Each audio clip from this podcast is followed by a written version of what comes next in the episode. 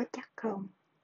Trong các quầy thuốc ở các nước phương Tây, thường có ghi câu, ngay cả khi bạn đã chắc rồi, thì cũng xin kiểm tra lại một lần nữa. Một liều thuốc lầm lẫn có thể cướp đi mạng sống của con người trong tích tắc. Cho nên, ta phải hết sức cẩn thận và phải có ý thức trách nhiệm trước khi đưa ra lời phán xét có tính chất quyết định tương lai hay số phận của kẻ khác. Dù đã nghe, đã thấy, đã nắm bằng chứng trong tay rồi, thì ta cũng đừng vội tin chắc và phán quyết như đinh đóng cuộc. Bởi có thể đó chỉ là động tác giả để họ thực hiện.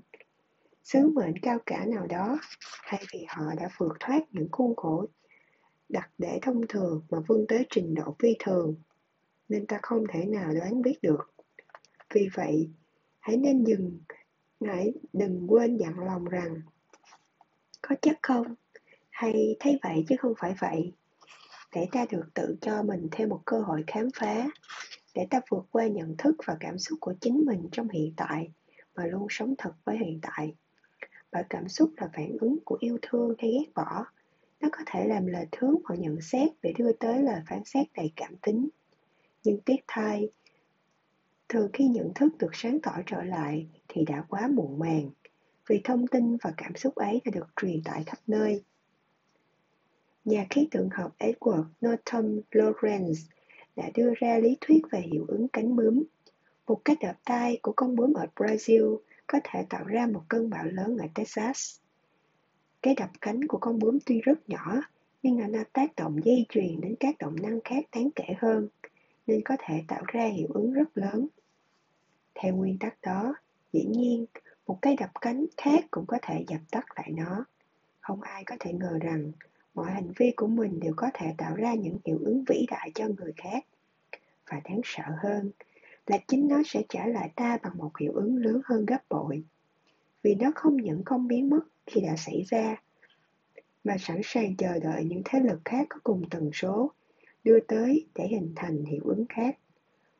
Không cần công nghệ thông tin, không cần những đối tượng khác biết hay không, chỉ cần năng lượng trong ta phát đi thì nó sẽ được truyền dần bởi những năng lượng có sẵn trong vũ trụ. Có khi hiệu ứng tức thì, cũng có khi đến thế hệ con cháu của ma mới hoàn tất hiệu ứng. Nếu ta đã vô cớ đem đến cho người kia khó cảm xúc xấu khổng lồ, qua sự phẫn nộ và kinh miệt sai lầm của đại chúng, thì ta sẽ phải đón nhận những khoản nợ ấy, cộng thêm phần lãi do vũ trụ gửi thêm cũng là lẽ đương nhiên. Cho nên, nếu không được sự đồng thuận, cũng chưa trách nhiệm của đại chúng, hay không không xuất phát từ tấm lòng muốn giúp đỡ người khác, người ta đừng bao giờ buông ra năng lượng phán xét, dù trực tiếp hay gián tiếp. Nó vừa làm tổn hại đến kẻ khác, mà cũng vừa hủy diệt mầm sống trong chính ta. Còn khi ta chỉ mới nghi ngờ, chưa nghe chính đối phương xác nhận, thì hãy nên khẩn trương tìm hiểu sự thật bằng cái tâm không thành kiến để mau chóng giải tỏa năng lượng nghi ngờ ấy. Vì năng lượng nghi ngờ và phán xét đôi khi là bạn thân Hễ nghi ngờ đã xuất hiện thì phán xét cũng sẽ dễ dàng xuất hiện theo. Tuy vậy, lắng nghe và ái ngữ là hai bảo bối cũng nằm ngay trong ta. Nó có thể giúp ta chặn đứng hình thành thái độ phán xét và hóa giải luôn những bóng tối nghi ngờ. Một lần, Đức Khổng Minh đang nằm đọc sách, bất ngờ đưa mắt xuống bếp, thấy Giang ngồi đưa đũa lên xới cơm cho vào tay, nắm lại từng nắm nhỏ rồi đưa lên miệng. Đức Khổng Minh thở dài mà than rằng Chào ôi, học trò thân tín nhất của ta mà lại ăn vụng thầy vụng bạn, đúng mạc đến thế ư? Khi các học trò quay quần lại chuẩn bị dùng cơm, Đức Khổng Minh nói rằng Các con ơi, chúng ta đi từ lỗ sang tề, đường xa vạn dặm. Thầy rất mừng vì trong hoàn cảnh loạn lạc đói khổ như này mà các con vẫn giữ được tấm lòng trong sạch, một dạ theo thầy và thương yêu đùm bọc lẫn nhau. Hôm nay, thầy trò chúng ta may mắn có được bữa cơm. Thầy chạnh lòng nhớ đến quê hương, nhớ đến ơn cha mẹ thầy. Cho nên thầy muốn xới một bát cơm để cúng cha mẹ thầy. Các con bảo có nên hay không? Các thầy, các học trò đều chấp đại. Xin thưa, dạ thưa thầy nên ạ. À. Chỉ riêng nhan hồi vẫn đứng im. Đức khổng tử lại nói, nhưng không biết nồi cơm này có sạch hay không. Các học trò không ý không rõ ý thầy nên ngơ ngác nhìn nhau. Lúc bấy giờ, nhân hồi liền chắp tay thưa, dạ thưa thầy, nồi cơm này không được sạch, vì khi con mở vung ra, xem thử cơm đã chín đều hay chưa, chẳng nay một cơn gió tràn vào. Bộ hóng và bụi trên nhà rơi xuống làm bẩn cả nồi cơm. Con đã nhanh tay đẩy vung lại nhưng xong kịp. Sau đó, con đã xới lớp cơm bẩn ra định vứt. Nhưng con nghĩ lại cơm ở ít thì anh em lại đông. Nếu bỏ cớp cơm bẩn này sẽ mất một cơ hội phần ăn. Anh em hẳn phải ăn ít lại.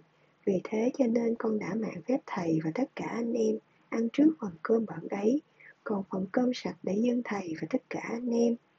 Như vậy, hôm nay con đã ăn cơm rồi, bây giờ con xin phép chỉ ăn một phần rau thôi.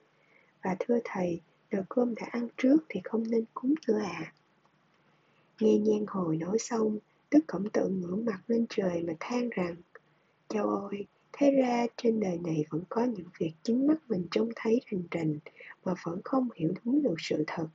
Châu ơi, suýt chút nữa là khổng tử này trở thành kẻ hồ đồ mất rồi. Phán xét dù đúng đắn đến đâu thì nó cũng là lưỡi cơm sòng phẳng cắt đứt tình thâm, tạo nên sự cách biệt giữa mọi cá thể trong cùng bản thể. Cho nên, ta hãy cố gắng thực thành cho mình thói quen nhận diện đơn thuần, nhìn ra thực tại như chính nó là, để buông bỏ bớt những nhận xét phân biệt không cần thiết. Hãy thay thế những thói quen khoán xét bằng những lời góp ý chân thành, để ta luôn tạo ra cho nhau cơ hội được hoàn thiện hơn. Tâm ý đã mệt nhoài, thương ghét mãi chưa nguôi, đừng nói rằng phân biệt, ta tìm về ta thôi.